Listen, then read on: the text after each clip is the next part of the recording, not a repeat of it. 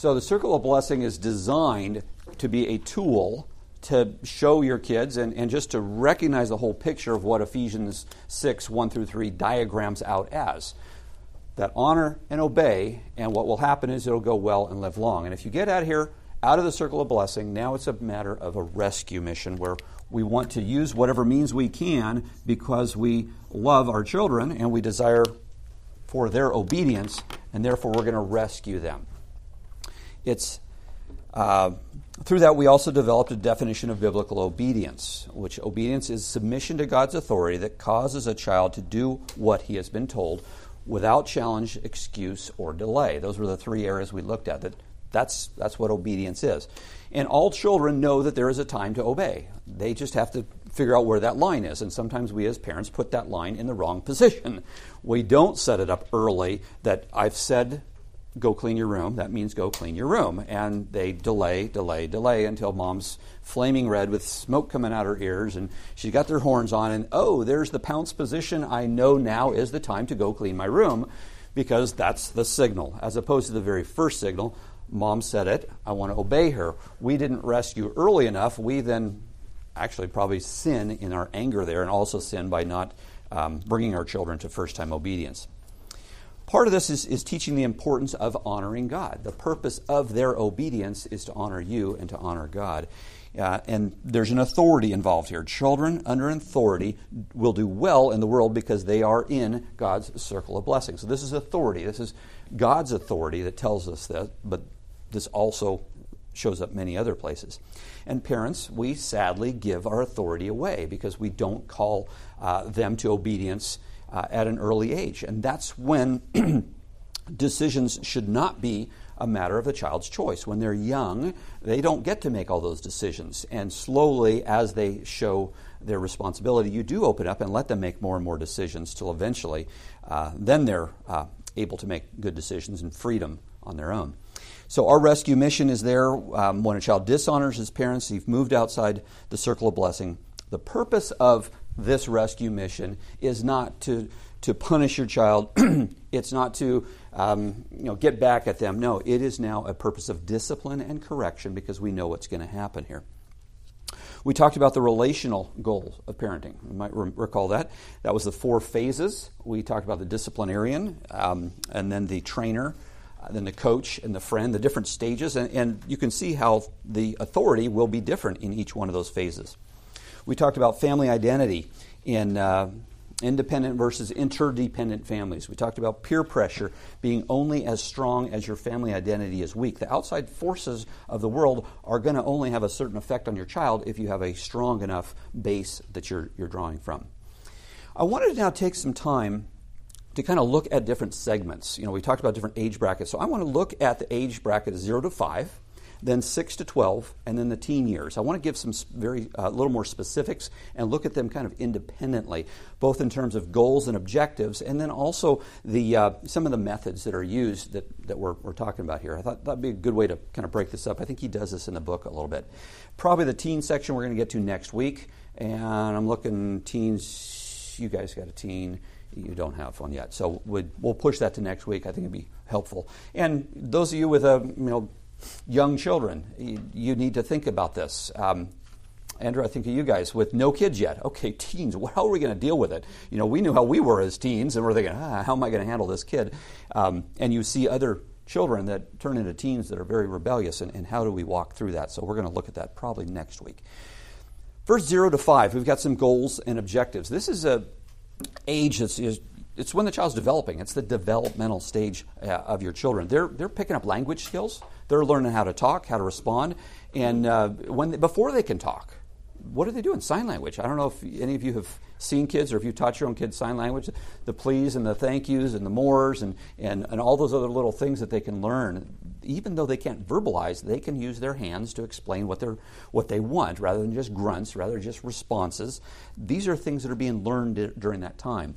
I mentioned also it's a social reality integration. How do I fit into life? Can I just walk up to my teacher and just kick her in the legs? Can I go and scream at the top of my lungs? What is acceptable for me in society? Why do we be quiet when we sit in church? And, and those are things that the child is learning step by step. We're just putting little shelves, little items in the shelves of their warehouse, saying, No, this is church. We need to be quiet. Use your inside voice when we're inside. Your outside run, scream, play, have a great time. So they're learning how those things fit together there. Um, by age five, they're going to be making friends. You know, they got their little buddies that they hang with, and that's kind of cool. That zero to five, so they're they're starting to pick up some of those skills that we just take for granted, but that is something you have to learn. There's physical skills, you know, all the motor skills for their hand, and you know, they're in their high chair and they're just flicking their food out. Well, is that acceptable or not? At what age do you allow them just to take their food and and throw it on the floor? No, that's you know enough that that needs to stay on here. And so there's some discipline that's going to be required to bring them into this because that's the start of some of the process where we're disciplining them, saying, no, you don't throw your food on the floor. Your Cheerios, they stay on. And, you know, they're one year old or whatever sitting in their high chair. No, they're, they're not going to have certain skills, but they're going to pick these things up. And we as parents have to step in to create some of those things. Uh, there is some spiritual development and growth. They're hearing the Word of God. They're seeing the patterns that you're setting in place already you know, the, the times at the, at the uh, dinner table where you're eating dinner and you stop afterwards and you pray. Well, ahead of time, you pray before your meal. And then you take time just to talk about um, things from that they learned in Sunday school. You're mentioning the word God. You're mentioning Jesus. They're starting to learn that by age five. Go and talk to some of the five year olds in our nursery. I mean, they know some of these concepts. So that's all starting to be formulated in that first five years that are really the most formative years often this will leave you guys just dazed and confused. Man, there's so much to learn. This little tiny thing that was so innocent and I thought would, you know, not really have any issues that I got to deal with. Now you're, you're dealing with more and more complex issues. And so that zero to five age is when you're trying to um, set a lot of this in place. The question becomes what direction can I give to my child at each age? What direction can I give to this two year old that's going to help them learn something so that they're going to be more mature so it keeps them in the circle of blessing here? You see the, the correlation now. It's not just I'm teaching them things, but I have a purpose now because this is the main verse that God gives us in Ephesians 6 that talks about our objectives here what overarching objectives are going to create stability during this time as well. There's, there's stability that we need to put in our family. You know, so you, you've been in people's families' homes where it's just total chaos. You go in and the kids are jumping all over the couches and, you know, there's toys thrown all over there and mom and dad are just frazzled because they're trying to handle all this chaos. What stability are you adding to your family during that process to give them some skills? This training starts the day you bring them home from the hospital believe it or not, that early you're setting patterns in their life. And, you know, they're used to, in your womb, they're used to uh, sleeping during the day as you're moving around. And at night they're waking up and you feel them kicking you and, and those kind of things. Well, you have to flip that schedule to a point where they're now used to sleeping at night. And that, that takes some work. It takes some discipline to learn that process, discipline on your part.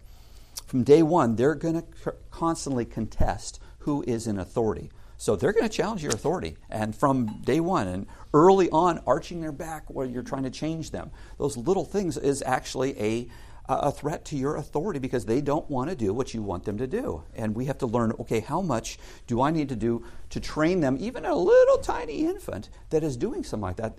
Should I administer some type of a corrective action here to draw them back into? T- and I know we had the little flick on the leg you know, when they're, they're wiggling their feet too much, when they're being changed. Those little things will affect, oh, that caused pain when I did that.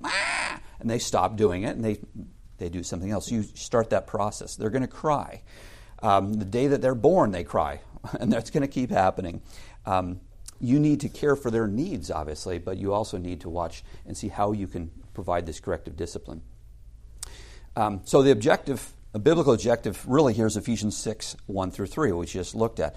The key here is that they need to learn that they are a person under authority. Whatever age they're at, especially in the younger ages, they need to know that they're a person under authority.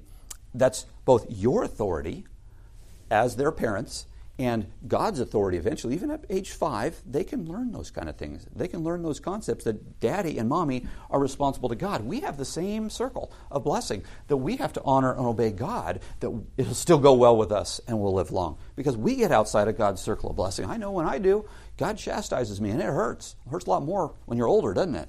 So we are under authority, they're under authority. And the idea is to eventually, in this continuum of the, your care, is to shift that authority from your authority to God's. And for us, that was a goal by about the age 12. We wanted our kids to no longer be responsible to us, but say, you know what? You're responsible to God now. When you make these decisions, when you've chosen a direction that's outside God's will, you're, you're now you're responsible to God. And that's where we start putting that responsibility rather than on us. So, you know, God is the one that's displeased. Important. Um, you uh, help form the way your child views the world during this whole time, this is early age. So they're starting to learn what they can and can't do. Uh, Colossians 2 8 and 9 um, talks about that and, and, how we don't want to be looking at what the world has to say. Um, very important. Um, they'll get their little skin knees from doing something that they shouldn't have been doing and they're running too fast. And you take those times and you process that through them so they learn that that's all part of this. Um, stopping and praying with them when something happens. You know, um, you're driving down the street and there's an accident. They see mom and dad stopping and praying, or not stopping while you're driving, um, but just all those things. What is it in your life that you're imparting to them during these ages? They're watching you and they're formulating in their mind uh, what they're going to be thinking. This challenges our um, culture's way of thinking, doesn't it? Our, our culture does not think this way. Our culture lives in a Disney world where everything is la la la, we're all Disney and, and princesses and fairies, and the guys are, um, what are they, Transformers, I think now, whatever they're into. Um, sports, they have this, this mind that's out there that's just entertainment. And we have to get them to recognize this is real life. And so from that early age, yeah, that's fun for them to have their, their make believe and their fun. I'm not saying you can't go to Disneyland, but there's a, a life that you have to show is real. It's not just this fairy tale that we're walking through, but it is actually God is up there. God is in authority, and you, you are responsible to Him. It starts at an early age. The way you take action with your children is going to address the cultural influences around them when they see their friends that are doing certain things, they see the, the friends, you know, that at age five, they're going to be mimicking what their friends do. They come home from the nursery, even at, at church, and go, Where did you get that attitude? Where did you learn that word? You know, it's like, uh, okay, now we have to go back and do some corrective action. They're trying different things. If they're watching TV, oh my goodness, the things that they see on TV, they see some child sassing their parents. And I've seen very, very direct correlations between those, where a child is gone over to somebody else's house and they come back and you, you hear them say something. It's like, have you been watching TV? Because that, that is not a normal thing that they would do around our house, just the disrespect to parents. So you have to then train from that. You know, this is why we don't do this. Age five, uh, zero to five, you're going to be already walking through some of this. Some of the other uh, methods we've discussed uh, of the whole process of uh, discipline and correction and uh, the biblical discipline. And I don't need to, to go back into all that, but that the, the whole spanking issue or biblical chastisement that really fits in zero to six. By the, if you've done your work, you may be basically done parenting by age six, which is kind of really amazing. Not parenting, but you're done the discipline process because you've set the pattern, you've set the pace, and now they know whatever the um, rescue mission is you're using to bring them back in they quickly understand, oh, I'm out of God's will. I'm out of your will. I need to come back in. So it'll be a lot easier if you've done zero through five during that first disciplinarian stage, you've worked diligently at that. But if you haven't done that, if you haven't been a parent that's really stayed on top of that, don't worry. There is still some hope for you. Uh, let's look at age 6 to 12. There's some goals and objections there as well. This is really the childhood period. They're enjoying their childhood. Think of that what you learned and what you did age 6 to 12 and some of the fun things that you remember from that. Well, the first major milestone is equipping them for school. They go off to school, that changes a lot. If you're homeschooling, you're going to be with other homeschoolers, you're going to be around other kids. That is going to change a tremendous amount in your child's action, activities, and their responsibilities. Um, how they're interacting and uh, how they're then relating to the rest of the world around them. They're going to learn a lot more from their peers. So, your work in in giving them um, tools is going to be far more important at this point. This is where the warehouse shelves really fit in. That's 6 to 12, man, you are just packing them in there. You take your son with you to uh, the hardware store. Man, use that as a time to walk through some of those warehouse shelves to talk about, hey, son, um, you see that, uh, see the man over there who's, uh, um, I don't know, he's yelling at, at his wife or he's yelling at his son what's wrong with that? And so you ask some questions. You build into those shelves. Well, not that you're trying to put the other person down, but you know, why is it that we don't yell at mom? what is it the thing? So you're, you're starting to build into their mind why we do things that we do and why we don't do other things. These are the little things that are on the warehouse shelves. you just think of those aisles. And when you take them into a, a, Costco, you got all the kids, you know, in the grocery carts, and you're, you're going to Costco. Sometimes set it up as, hey, think of these shelves here, kids, and I want to talk to you about these shelves when we get home tonight after dinner. We're going to talk about the Costco warehouse shelves, and you point the big shelves and how there's racks and stuff, and we're going to talk about this when we get home. You set it up, Daddy, Daddy, I want to know what it is we're going to talk about. Take the time to walk through this, and it's, it will stick in their minds. Oh, okay. Now, later on, you can reference that back. Three weeks later, you're driving down the street, and there's a uh, a policeman behind you with his flashing lights wants to get past you or a fire truck, and all of a sudden you pull over. Well, why did you do that, mommy? Oh, this is respect for authority. One of those shelves, and you remember I talked to you about these shelves. One is, is respect for authority, and authority. My, the laws say if there's a fire truck coming, we need to pull over to let him pass because he needs a clear path. Now you explain the why behind it. They're learning all these other reasons for it because we respect the poor person who's hurt that has to be saved, has to be uh, a fire is in their house. Don't you want the firemen to get to our house as fast as they can? And that's why the cars move over. Oh, okay. So you see the logic that just keeps building in their mind. There's a purpose. I can trust mom. I can trust dad. They're giving me some, some good rules here, good things that are important. You're going to have some new challenges as well during this age. There's, uh, there's a lot going on. They're going to be growing into a, a period of independence from their parents. They go off to school, they go off to a friend's house. They spend the night at somebody else's house during this time. Oh, wow there's a whole different set of rules that they're going to be under, not under yours. You have to do some work ahead of time to set this up. They're going to have uh, new experiences that their parents aren't going to be there to help them with. You know, mom and dad aren't there, so they're at a friend's house, and the friend starts turning on a movie that's you is objectionable in your family, and you've talked about this thing. And you know what? That's not a movie that we want to see. We don't watch R-rated movies or you know the, whatever age there are. Oh, it's okay. My parents said it's okay your son, your daughter has to be prepared to have a plan to know how to deal with that. Say, you know what? That's okay. You can watch. I'm going to stay in the other room. I, I prefer not to watch that. You teach them how to do that. And what an amazing example this can be if they can hold strong. We've had kids that have done that. They've gone over to birthday parties or places like that, and there's stuff that's objectionable. And as young kids, they're saying, you know what, I don't want to participate this. And they go in the other room and, in fact, get the whole room to change where they're at so that they've raised the standard where they're at rather than be pulled down by it. This takes work on your parts. You have to set this up. This doesn't just happen by accident. Your kids learned enough. You need to talk through. These are those conversations that get them there. So they're going to be also developing their own ideas about life. You know, what this is all about. And their friends got a divorce, their parents got a divorce. What, what does that mean to me?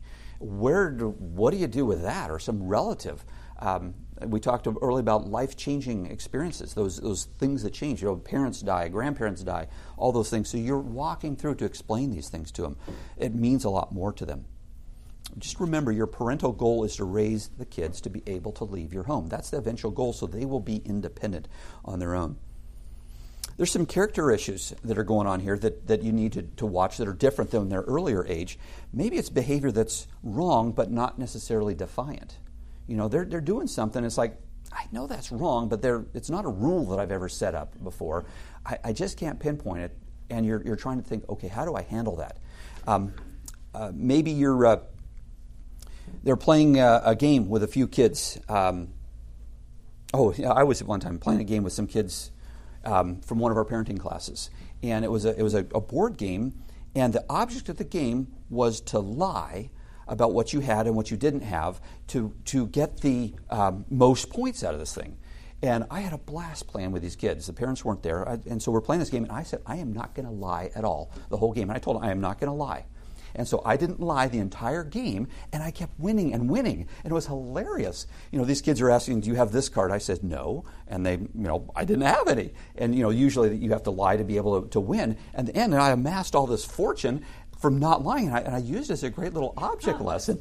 You don't have to lie. This game is teaching you how to lie. Not that the parents were bad parents. It was a funny game. But, but I used it as a time, even though I was just babysitting some kids, to teach them. And it's a neat thing. I know as kids, we had a, a couple different games that we had. Uh, one was Masterpiece. Any of you play that game where there's all these different um, paintings that are for sale and you have an auction for them, and some of them you, you kind of get a value put on each one. And uh, some of them are forgeries, so they're worth zero. And there's bidding going on starting at 100,000, 200,000, a million dollars, and it, it might be worth zero. And so you're, you know, this, you're not saying anything about it. What is that teaching the kids? It's teaching them how to lie and cheat and steal. So you, you walk through games like that. You know, if you let them play games like that, you, you, you explain this is why we don't do this and you see the value of, of your cheating and what it caused somebody who thought they were buying something and you cheated them out of $250,000? Which they can't even imagine that money. Yeah, exactly. But it's, it's one of those things. So that's one thing you have to teach in there. Um, think of it as a uh, two kids, or you're driving down your minivan and you've got kids in the back seat, and one of them's just been given some lifesavers maybe from some friend or something like that. And so they're eating their lifesavers and they're just savoring each one and just looking at their other siblings and just licking them and, and just making them drool over what they have. I have this and you don't. Ha ha ha.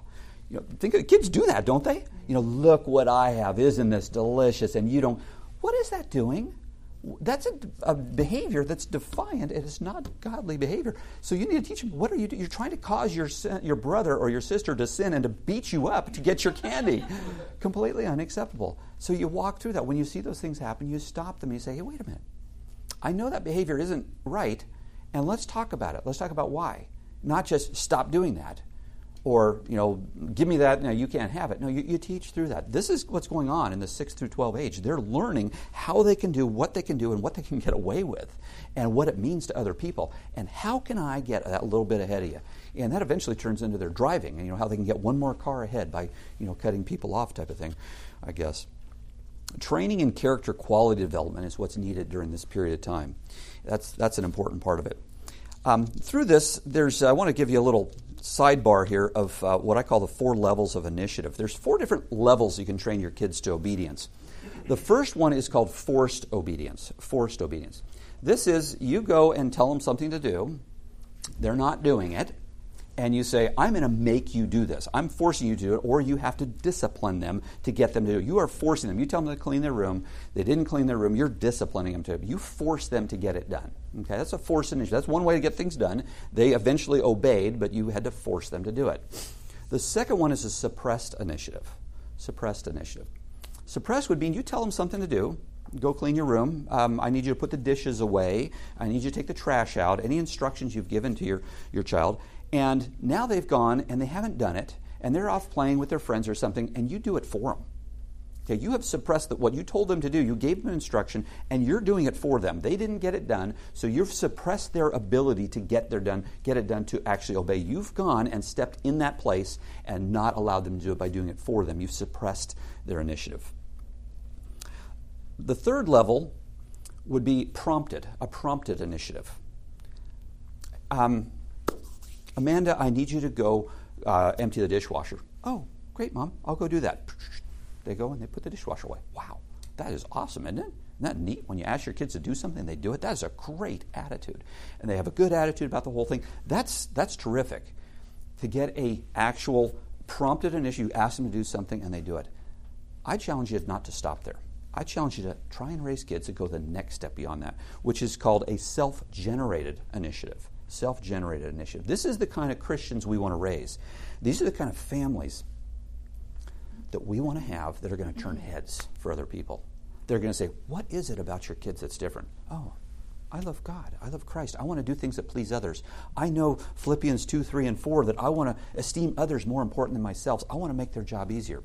These are the kids that are walking uh, along the up into a grocery store and they see a piece of trash and they pick it up for not being told, and they put in the trash can.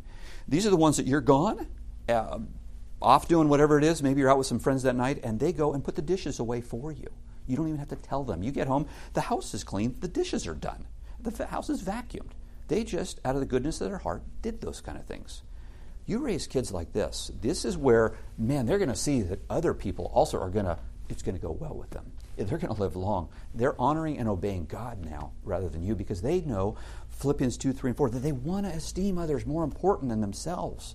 They care about what other people are doing and how their actions are going to affect others. Man, That's, that's really where I want to challenge you guys to try to get your kids to that level. What does it take? It starts way back at that early ages to work on all this communication, all these warehouses, all these shelves, so they know. My daughter, I'll, I'll brag on her last night at the wedding. I don't know, you guys, some of you might have been at the wedding for Brighton.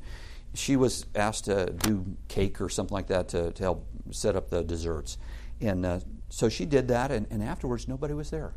Nobody stayed back. Not many people stayed back. I know you guys were there for I don't know how long, but the place was a mess. They had to clean. They stayed till 12:30 last night just cleaning. She wasn't told she had to do that. There was no job. That's what allow your kids to have that initiative. I think of Russell and Kelsey and all the work they do. They just automatically just they see something they clean it. These are the things that we want to raise our kids. at. Man, I want a church full of people like that kids that are raised and they just want to serve. They want to serve. And they see the, the better good. And it's out of the right heart. It's not, ah, I'm going to do this because I get kudos. No, they don't get any, any kudos for doing this. This is just a matter of them knowing this is the right thing to do and, and they exhaust themselves for others. That's really good for them. It's good for the church. It's good for the world to see that. So that's where I want to challenge you is that self-generated initiative. And these are things that you can talk over with your kids. You talk about these different levels. I mean, this is great communication. Take these notes with your kids as they're teens and say, kids, this is where our family is at. You know, often I have to force you to do your work. Now, that's great that you eventually do it, but that's not where God calls us to. And you can use the circle of blessing.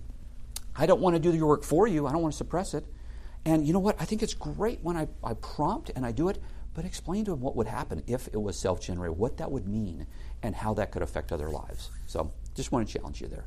That's character issues developed during this time. And we know that there's a real problem with rules at this age bracket, too, isn't there? We can't just give them rules because you can't make enough rules to cover everything to get them to be obedient. Oh, no, Dad, you didn't say on Tuesdays between 3 and 5 that I'm not supposed to do this. You know, whatever your rules are for timing, for doing things. You, you can't just parse rules, it's, it has to come from their heart. The rules can't produce, uh, they can help produce a self righteous spirit also in your children. And that's what we don't want. Kids say, I've got it all down. You know, I, I have the look. I do everything that Christians supposed to do. I got the Awana verses memorized. That's not what we want to raise. We want to raise kids that have a heart to serve and a heart to love others. Children who have a standard of rules that are doable in their own strength are children who have no need for Christ. And ultimately, that's what we're after. To say, and that goes back to our other chart, remember, where we have a uh, ungodly behavior out of the overflow of that heart, we get some type of, uh, I don't know, um, hatred. Versus over here, we have uh, godly behavior. And here we have love for others. So we look at what this is, we drive it back to ungodly. We have to run that through the cross, through repentance, and it's only through Christ that we can change that. I mean, just that's just keep remembering that, remembering that, because that's that's going to be what it takes to change them. We can't do it on our own. We can't set up enough rules to do it. It doesn't work that way. want to do it. So, how would you deal with um, character development of a child, two children fighting over a toy? You know, they've, they've, they've got an issue going on, and, and between them, well, you're going to avoid the who had it first well, who had it first? Was there ever a law created that says that oh, this child had it first and therefore you're the one that gets to keep it? No, both kids often in that case need to have their hearts checked. Uh, you don't just ignore two kids fighting, do you? That's not going to work. Just let them duke it out. And eventually, enough blood spilled, they're going to stop. And no, that's not going to work. they're not going to grow out of it. Uh, you can threaten with spankings. You kids stop doing that, or um, you're both going to get spankings. That's not going to work well make emotional threats. I'm going to take all your toys and we're going to ship them off to Africa because you guys just don't love each other and you're not taking care of each other. You can't do that. That doesn't make sense. A threat of material loss as a part of that. Or you kids are, you know, driving me crazy and my emotions. Um, I can't rest at all because I'm always thinking about you guys and, and what you're doing. We can't do any of that. Those approaches do not produce a lasting fruit because the heart is not addressed. And we, we have to think of these things. And where is it that the heart is being affected here? We looked at Luke 6, 43 through 45. This is one of our first lessons. For as a good tree does not bear bad fruit, nor does a bad tree bear good fruit.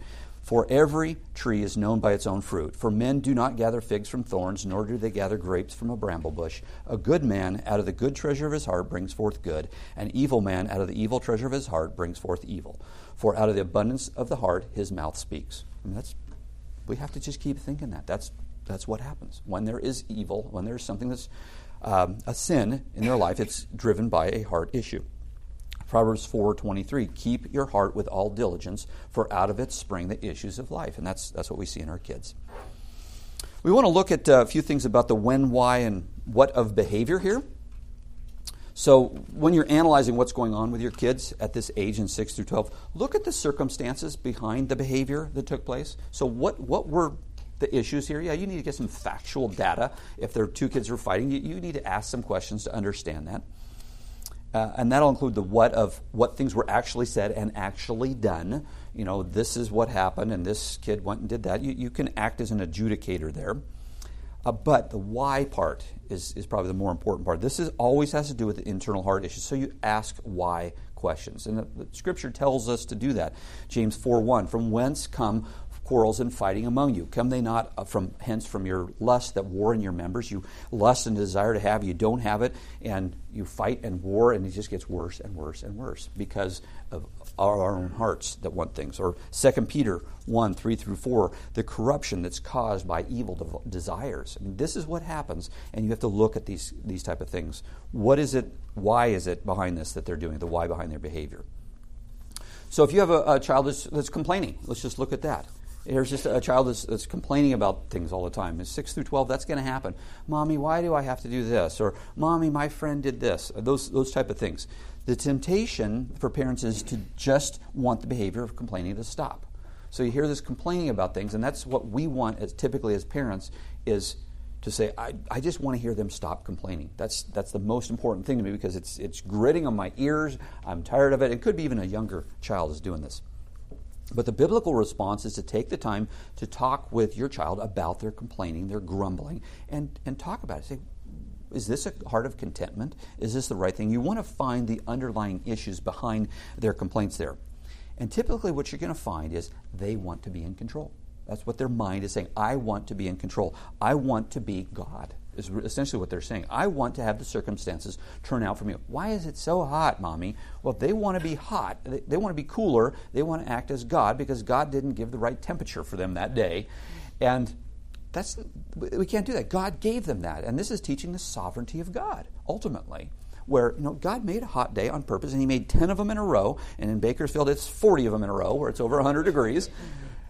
Why did He do that? He did that for a purpose not to make you miserable, not to make you hot and sweaty. He did it with a purpose of training and teaching us to be able to, you don't know, son, maybe you're going to end up in Africa in the sub Sahara where it's 95 degree, um, 95% humidity and really hot, and, and this is preparing you for that. We don't know what God has for you. So you can take whatever circumstances and use it as a sovereignty of God for something for their future, project something in the future that God may be wanting to teach them.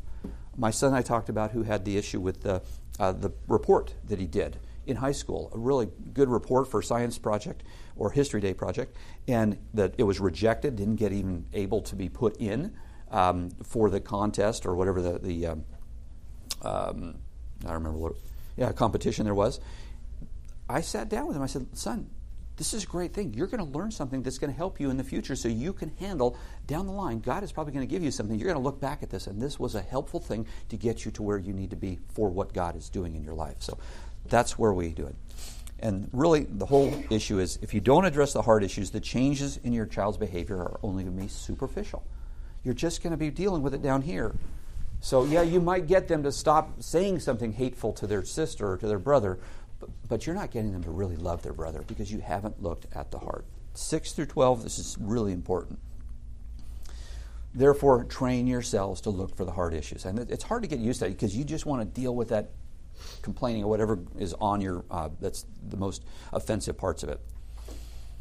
Um, I wanted also to look at uh, some elements of biblical character development here, and, and part of it is appealing to the conscience we need to appeal to their conscience during this age. It makes sense because their conscience is being developed. They understand these things. Um, Luke 10. Um, uh, actually, there's a couple things in Luke 10 there, but there, one of them is the lawyer asking, uh, What must I do to inherit eternal life? He appealed to the man's conscience. The man said, you know, he thought he had had it all together, but he went back and appealed to his conscience. And, and verse 25 is the story of the Good Samaritan. And so Christ walks through this whole story of a Good Samaritan. The point is of that whole thing anyone is your neighbor Christ then goes and he appeals to their conscience. The man's conscience was pricked, is what it said at the end. We talked about this briefly. Um, Romans 2 4 through 15. For when Gentiles who do not have the law by nature do the things in the law, these, though not having the law, are law to themselves, who show the works of the law written in their hearts, their conscience also bearing witness between themselves, their thoughts, accusing or else excusing. We went through that, didn't we? The four different levels of the conscience, what the conscience is doing, the four functions of the moral search mechanism. Remember, all the shelves are there, we talked about, and then there were four things this little robot did. It was looking to prompt them either to do right or to accuse them if they're going to do wrong, go and affirm them if they did right, and then go and, um, I'm sorry, accuse them if they did wrong. That's what the conscience does. It's designed to do that. The conscience is really your ally in this whole process of parenting because you're going to appeal to your kid's conscience. You know, what is it that's, that's right here? And they'll know often that's where you don't give them a keepable standard. Well, here's the rules, and, and, dad, I obeyed every single rule, but they still got this terrible look on their face of anger towards their sister, their brother. I, I followed the rules. I gave my sister this, or I did what I was supposed to do, and they just got, you can just see that they're, they're not uh, dealing with their heart issue. Avoid correction being a contest between you and your child. There's another problem. Sometimes it's he said, she said, and, and next thing you know, it's an argument. At this age, you're going to get that. If you haven't done your job of, of training this process up to this point, you may need to say, stop, time out. Okay, we need to go back a few steps. We need to go back and look at the conscience. We need to go back and look at this. We need to look at these charts and draw them out. When you see your child is working um, in a totally different direction, they're just disobeying, just rarely, just stop call a timeout and, and walk through. Now, son, remember when we talked about this? And you just get a piece of paper or draw it in the dirt if you're, you know, at the beach or something like that with a stick. I mean, find something to keep bringing them back. Some of these indelible things that'll stay in their minds. That's important. There's a tight correlation between addressing the heart issues and a child seeing their need for Christ because it is their heart. We have to look at their heart, and then they have to know that, yeah, I've got a bad. When you get them to recognize, isn't that what we do when we're really trying to share somebody the, the gospel? We're trying to get them to see you're a sinner and you're in need of a savior. It's exactly what we're doing with our kids. Is we're saying you have a heart that is evil, and there's only one way to fix an evil heart. Now you see the, the proper correlation. They need to see themselves as sinners. Um, next, uh, you want to focus on character development Christian character is living consistently with who God is and who I am. So they want to understand both of those. That's what we're trying to train into them. God made me and He placed me here. He gave me a very specific purpose in life. They need to know that, who they are in relationship to God. Uh, even a simple example of a tip dependability. You know, they're saying they're going to do something and they don't do it. Well, that's where we can go back to who God is and who they are, and we're not God and we can't be dependable. So therefore, we have this for some reason, we don't obey. We didn't go and do the things that we said we would. We're not dependable. We know what God is. We can show that God is ultimately the one who can do all of these things. It's important. This also can tie into moral purity of as they grow up, properly um, understanding their body, how they're going to properly use it, how they're going to love, how they're going to be um, eventually married. Uh, Proverbs 5 and, and, Proverbs 7 talk a, a lot about this.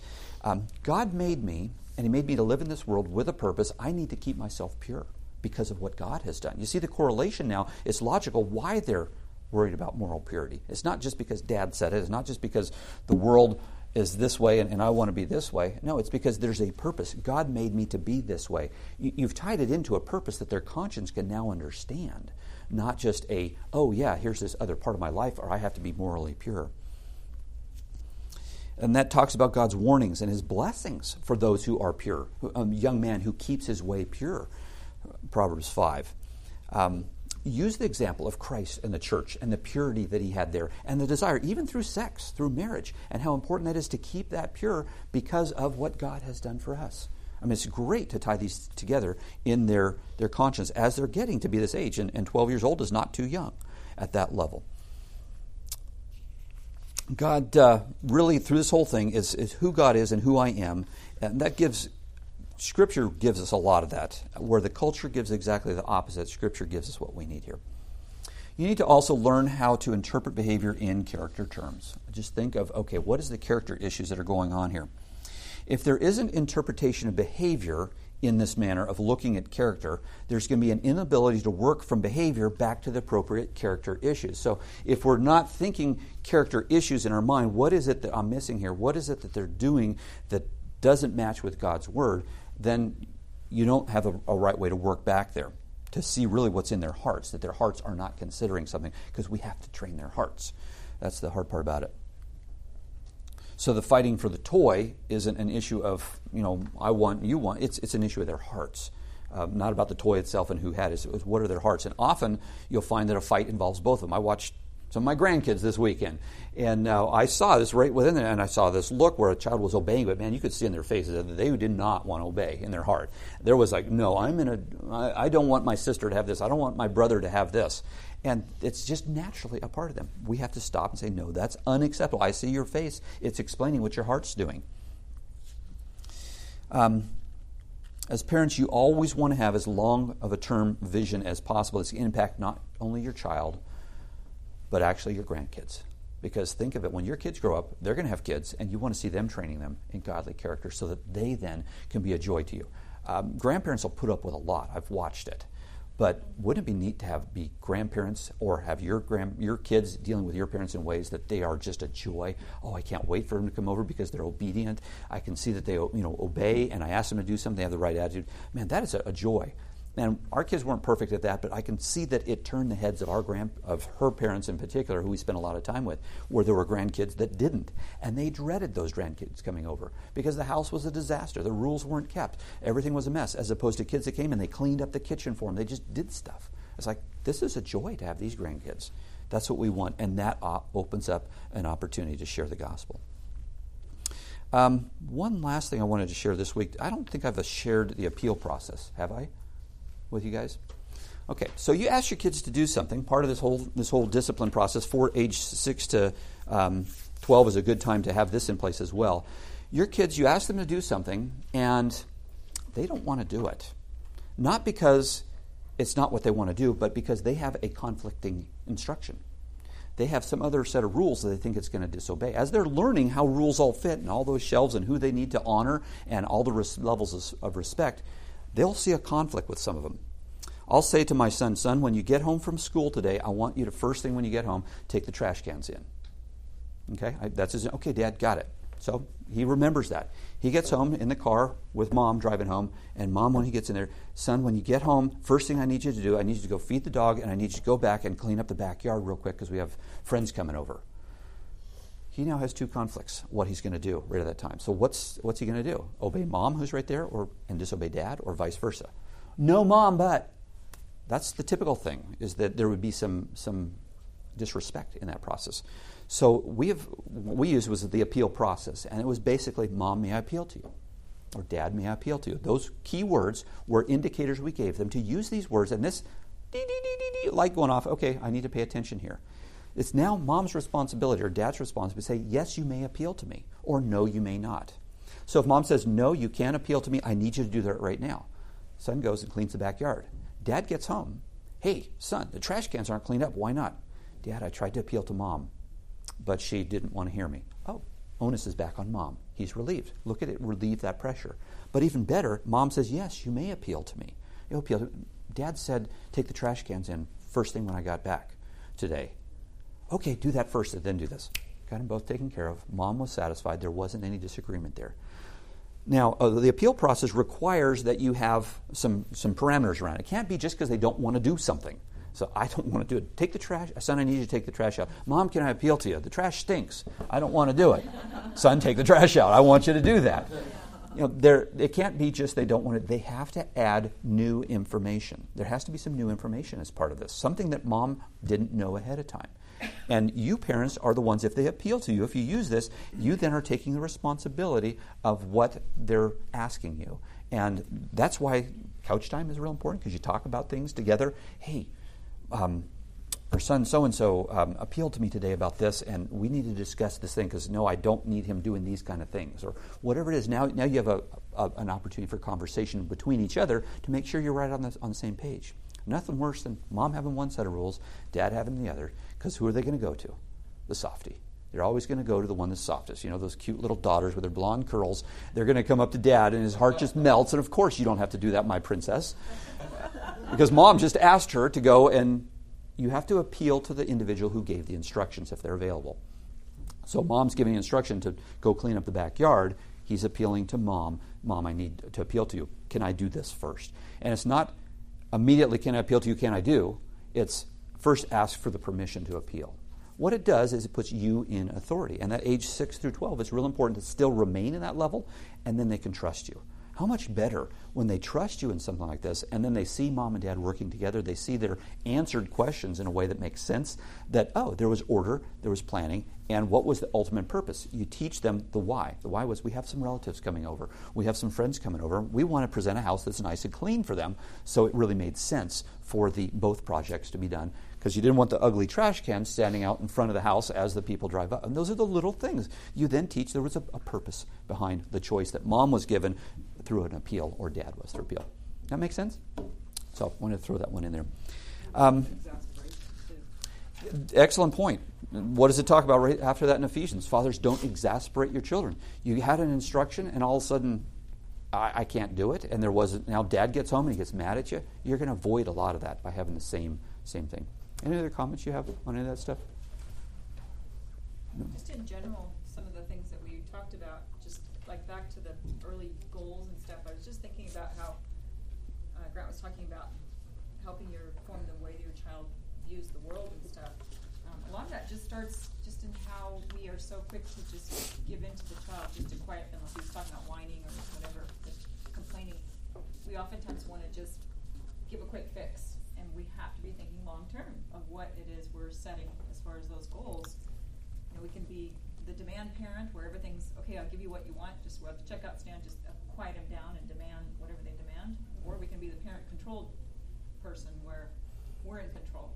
So I mean, those are the key key words we used to look back on. Is it mm-hmm. demand attention or is it parent control? Yeah, yeah.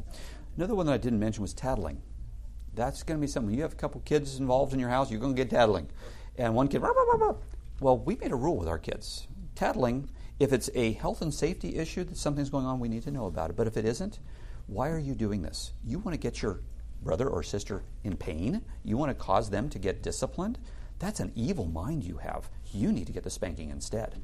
And we stopped tattling pretty quick doing that because what is it saying? Yeah, this other child might be doing something wrong, but you've got an evil heart. You're saying, I am right here. I want my brother or my sister to feel some pain. I, that's yes, they got in trouble. You know, as soon as they go off in the room to get a spanking, or Kyle's just doing a fist bump, excited that, that their sister's getting a whacking. No, that's evil, man. Deal with that. Tattling is just boom, that's bad news. And deal with it in such a way of understanding it. Not up, oh, you tattle, you're getting a spanking. Say, this is why it's so evil. Because you're saying you want to see somebody get pain. No, you want to help your brother. You want to help your sister. You tell them, Lisa, you're going to be bummed. That's just, mom not going to like that. That's not doing what she said. You, you need to obey. The kids, it's amazing. You, with the oldest one, you train them well. The others will understand what their rules are, what, the, the, what they need to do, but you also have to watch their heart. That they're not doing things just because they don't want to get in trouble. You want to cause them to do things because they want to do it out of the right heart. So you got to watch when they're doing it. That's why we said it has to be complete, it has to be immediate, it has to be with the right attitude. If their attitude is wrong in obedience, you know, they might be sitting down. You tell them to sit down. They're sitting down on the inside, but uh, on the outside, but inside they're standing up. They're mad at you still, and you see it all over their face. I'm sitting down, but I'm not happy about this. No, that's that's completely unacceptable. That does require a heart change, and that's where you take them aside and say, "Your heart is wrong here. This is not what we want. I've asked you to do something. Your heart is saying you don't want to obey me. What's wrong with this?" And so you walk through it to understand the heart issue. And if it is a health and safety issue, you want to be. Yeah, we want to know. So if right. Your brother's about to fall off the top bunk, and they're coming to get you, then that's different. Yeah, yeah. One more thing I thought about too is we often would set up scenarios and really be proactive ahead of mm-hmm. time. Okay, we're getting ready to go to the grocery store. Let's remember, everybody tell me some rules. So we would, you know, go over the scenario, or we're going to so and so's house. You know, what are some things that we want to do and we don't want to do when we get there? You know, what do we ask permission, or do we just walk through the front door and run out the back door? You know, or do we open the refrigerator? It, we sometimes it was redundant, but you just go over that scenario over ahead of time so that when you're there, you're not all of a sudden having to pull all these reminders. It's more of, okay, we talked about this ahead of time. When when you when you go through the you know this experience of the grocery store or visiting grandma or whatever, Mhm. but just being proactive rather than reactive Mhm. and reacting. When you're there, you're proactive. You're setting up the scenarios, and especially non-conflict. You know, I can remember when my kids I had three of them in stroller, and we lived in North Hollywood at the time, and we'd walk to the local mall because it was close by, and we'd sit there and watch watch parents and watch families and use it as a training time to say, see that little boy over there? He's running off from his mommy, or he's running off and screaming. You know, that a good idea? And so you know, you're setting up those scenarios even at a young age to, to kind of prepare them and let them think and and just use those as teaching time. So if you see some of our older kids running off screaming in different directions, that's because they thought it was okay. Uh, let's close. Aaron, would you close us in prayer, please? Absolutely.